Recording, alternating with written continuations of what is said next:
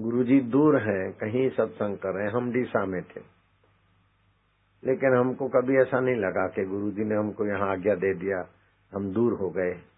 नहीं, गुरु की आज्ञा है तो गुरु जी साथ में तो उत्तम लाभ हमको हो गया।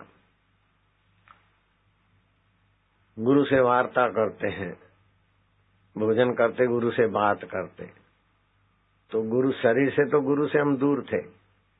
आज्ञा थी, वहीं रहो, बस। तो उनकी आज्ञा मान रहे थे और वहीं रहते थे। तो असुविधाओं में भी ज़्यादा पीड़ा नहीं होती थी। ऐसी जगह रहे थे कि बहुत असुविधाएँ थी।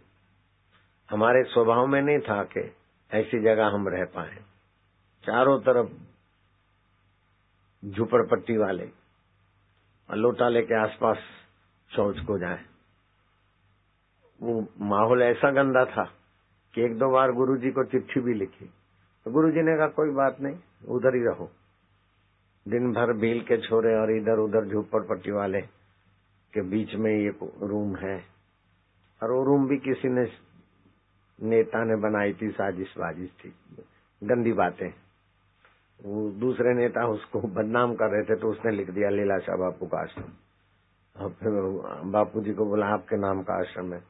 कोई साधक को भेजो तो मेरे को। जो सीनियर थे ना, मुझे जूनियर को वहाँ भिजवा दिया।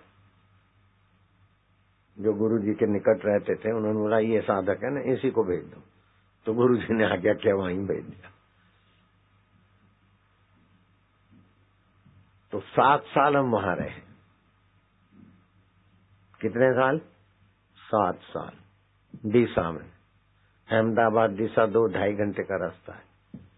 सात मिनट भी हम घर में नहीं आए। गुरु को आज प्रार्थना करते घर जाने की तो तुरंत बोलते, जाओ। हाथों में घर जाके आऊँ तो ना नहीं बोलते। लेकिन एक बार गुरु के द्वार पे आ गए, एक बार संसार की वमन कर दी, फिर चाटने क्यों जाए? अहमदाबाद से मुझे नर्मदा किनारे जाने की लालजी महाराज मेरे मित्र थे तो रुचि रहती थोड़ी। तो गुरु जी से आज्ञा मंगवाता। तो अहमदाबाद से मुझे मालसर जाना होता तो दिशा से मालसर जाना होता तो अहमदाबाद होके ही जाना पड़ता।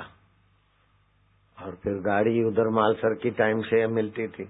उस जमाने में सुविधाएँ इतनी नहीं थी। तो कभी रहने को होता तो मेरा मित्र जो था, हरगोविंद पंजाबी, जब मेरे को रहने का होता था, एक दो, एक आध दिन एक रात गुजारना है अहमदाबाद में। तो मैं उसके यहाँ ठहरता। जब मेरे को ठहरने का आता तो एक दिन पहले उसका पुराना किराएदार चला जाता। और ऊपर का पूरा जो चार, तीन, चार रूम का जा, जो था उसका, मैं वहाँ रह लेता।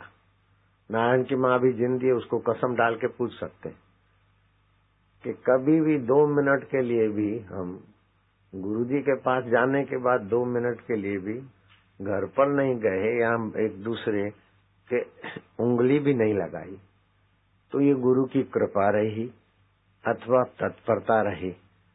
गुरु मूर्ति, गुरु का ज्ञान, ईश्वर की प्राप्ति का महत्व।